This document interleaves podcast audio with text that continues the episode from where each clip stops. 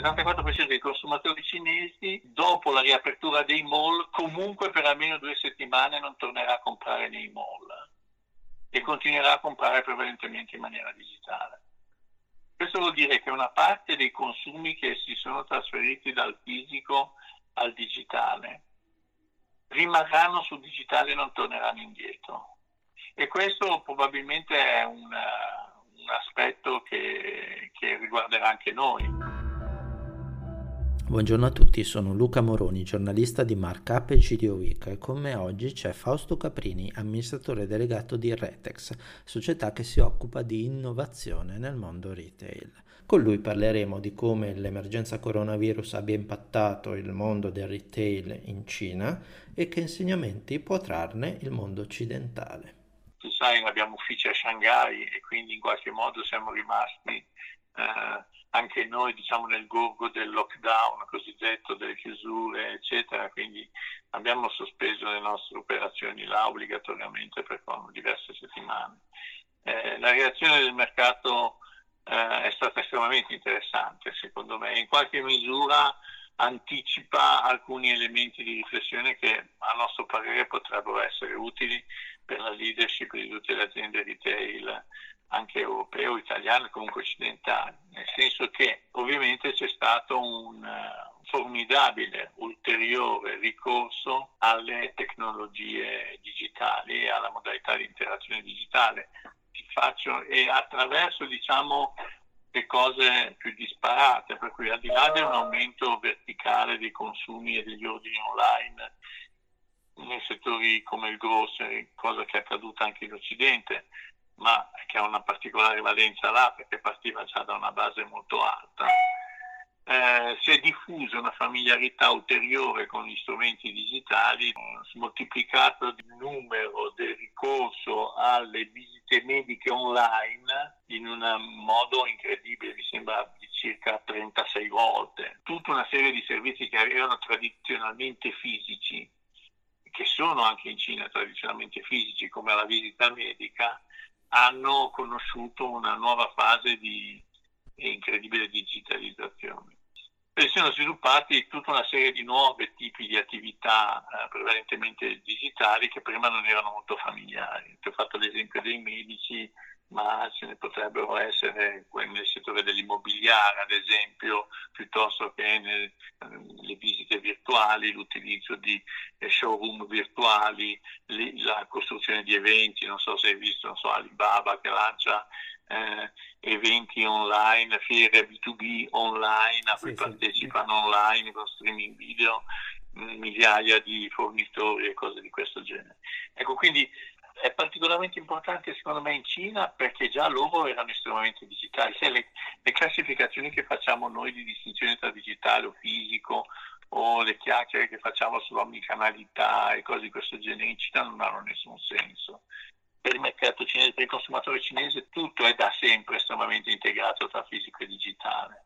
Pensa alla penetrazione dei pagamenti. Ci sono oh, per loro la fisicità e digitale da sempre marciano assieme al punto che quando tu gli fai il ragionamento eh no, bisogna garantire un'esperienza omnicanale, ti guardano come se parlassi appunto cinese, nel senso che per loro non ha nessun senso l'argomento. Però nonostante questo si sono scoperte ulteriori tasse di, eh, di crescita digitale. La cosa interessante che, che credo anticipi in questo senso anche qualche cosa che avverrà qua da noi. Alcune modifiche comportamentali nel consumo probabilmente rimarranno, rimarranno anche oltre il Covid, cioè non avranno, quindi il digitale non è servito come uh, diciamo, uh, necessità emergenziale per compensare delle difficoltà specifiche indotte dalla pandemia, ma uh, ha modificato in qualche maniera l'atteggiamento di consumo in una maniera che rimarrà. Facevo un esempio, leggevo sì, il 74% dei consumatori cinesi eh, dopo la riapertura dei mall comunque per almeno due settimane non tornerà a comprare nei mall e continuerà a comprare prevalentemente in maniera digitale. Questo vuol dire che una parte dei consumi che si sono trasferiti dal fisico al digitale rimarranno sul digitale e non torneranno indietro. E questo probabilmente è un, un aspetto che, che riguarderà anche noi. Nel fashion si stima che tra il 25 e il 40% eh, dei consumi, degli acquisti nel fashion rimarrà digitale anche nelle aziende europee, che è un numero enorme. Se tu pensi a tutte le aziende del fashion che invece hanno ancora larga parte dei numeri condizionati dalle reti di negozi, con la chiusura non tutte sono state sufficientemente veloci e agili per recuperare terreno sul fronte digitale. By the way, in Europa i consumi di acquisti online comunque del fashion cioè, sono cresciuti i consumi online, ma complessivamente gli acquisti in fashion ovviamente sono calati durante l'epidemia. Quindi il fenomeno di cannibalizzazione nel nostro mondo tra canale online e canale fisico è, è, stato in qualche maniera accelerato un po' dall'emergenza Covid. Buona parte dello swap dal fisico al digitale rimarrà tale anche dopo l'emergenza. l'altro elemento che sembra uscire abbastanza evidente dalle eh, da, dai primi numeri che arrivano dalla Cina, a meno che vediamo noi che, che dobbiamo fare analisi di quel mercato continuamente, è che una, eh, si sta radicalizzando un atteggiamento di consumo un po' meno, eh, diciamo, che preme un po' meno quello che è effimero, nel senso, do due numeri. Eh, sono aumentati i depositi bancari in Cina delle famiglie dell'8% e il ricorso al credito al consumo è sceso del 22%, il che vuol dire che eh, c'è un atteggiamento generale, generale per cui eh, i consumatori, ancorché giovani, tendono a comprare con più cautela e a dire dobbiamo cercare cose che per una volta erano inimmaginabili in Cina, cose sane, sostenibili, a basso impatto ambientale, eccetera. E questo in qualche maniera è stato facilitato, comunque accelerato, la percezione almeno è quella della crisi di Covid. Il che non vuol dire che però poi, ad esempio, riparta il lusso in Cina, ma non so se tu hai seguito la vicenda delle riaperture, ad esempio, dei negozi. Hermes, il primo giorno che ha riaperto il negozio, ha fatturato in un punto vendita 2,7 milioni di dollari. cioè, delle cifre folli. No? Quindi, i, come sempre, il lusso in qualche misura è controtendenza. No? Eh, continua, continua a rappresentare un tipo di consumo che in qualche maniera è anticiclico, no? per cui nei momenti di difficoltà comunque il lusso tiene. Ma eh, comunque per dirti Ferragamo cresce double digit in Cina. Comunque si sta lentamente ritornando verso una situazione di consumi eh, importanti in Cina.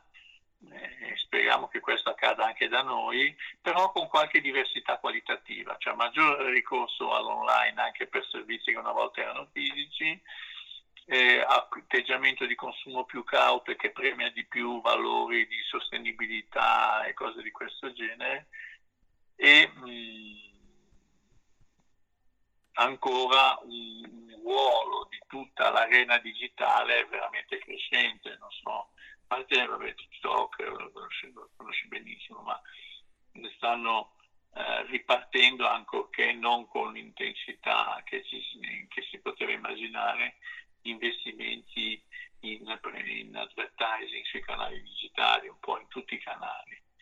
Uh, c'è stata un'ulteriore crescita dei consumatori, degli utenti mensili, singoli, su piattaforme come WeChat. WeChat è arrivato ad avere un miliardo e 200 milioni di single users al mese, che è un numero gigantesco, no? Sì, sì per cui si sono diffusi, diffondono sempre più velocemente dai mini program a appunto queste piattaforme, ad esempio quelle alternative come Shipping How, ehm, che è una piattaforma alternativa a TikTok, cioè c'è una vitalità nello spazio digitale veramente interessante.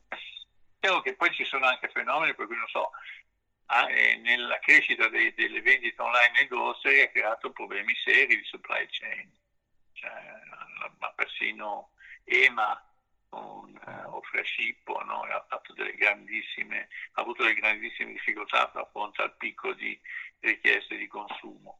Anche lì comunque il mondo del food and beverage eh, è rimasto un po' sotto un treno, ma la, la, il vantaggio per, rispetto alla nostra situazione è che essendo già da prima con significative presenze digitali, esistevano già da prima molti tool digitali che facilitavano i consumi anche non fisici, probabilmente la velocità di recupero sarà un pochino più alta da noi. Cioè, faccio un esempio, se tu hai già una piattaforma online e-commerce disponibile, allora va bene, la potenzi, puoi avere problemi di scalabilità, cioè problemi di logistica, ma in qualche modo hai una base da cui partire. Se, come molte, accade per molte aziende in Italia ancora oggi non hai un, una familiarità col tema, non hai processi aziendali strutturati, non hai una tua piattaforma, un po' di settimane prima di riuscire a mettere in piedi ti richiede, te le richiederà, no? quindi eh, sei sicuramente tendenzialmente un pochino in ritardo. No? In Cina la cosa probabilmente è un po' diversa. Ecco. Ho, ho, sentito realtà sia nel mondo retail che nel mondo industriale, alimentare, eccetera, che hanno messo in atto una trasformazione digitale eh, più veloce di quello che avrebbero previsto di, di fare. Hai qualche esempio oppure puoi, puoi, effettivamente dire che è così qua nel mondo occidentale? Sta, è avvenuto, sta avvenendo? Ma, direi, sicuramente uh, sì, poi potremmo discutere di quanto ne siano consapevoli, cioè che certe accelerazioni nella trasformazione digitale o nell'implementazione di progetti digitali a volte, e per fortuna fammi dire, avviene come reazione di fronte a una sollecitazione, a una difficoltà, a un'urgenza. Secondo me verrà fuori una riflessione super interessante. È venuta fuori di inadeguatezza strutturale digitale di molte aziende, una scarsa consapevolezza del management delle conseguenze di costruire dei processi digitalmente sostenibili e ancora una volta la sensazione, visto che si parla di retail, che i consumatori abbiano sviluppato una sensibilità molto più velocemente e molto più uh, sofisticata di quanto i loro fornitori, dovrebbero, cioè i retailer, hanno saputo fare.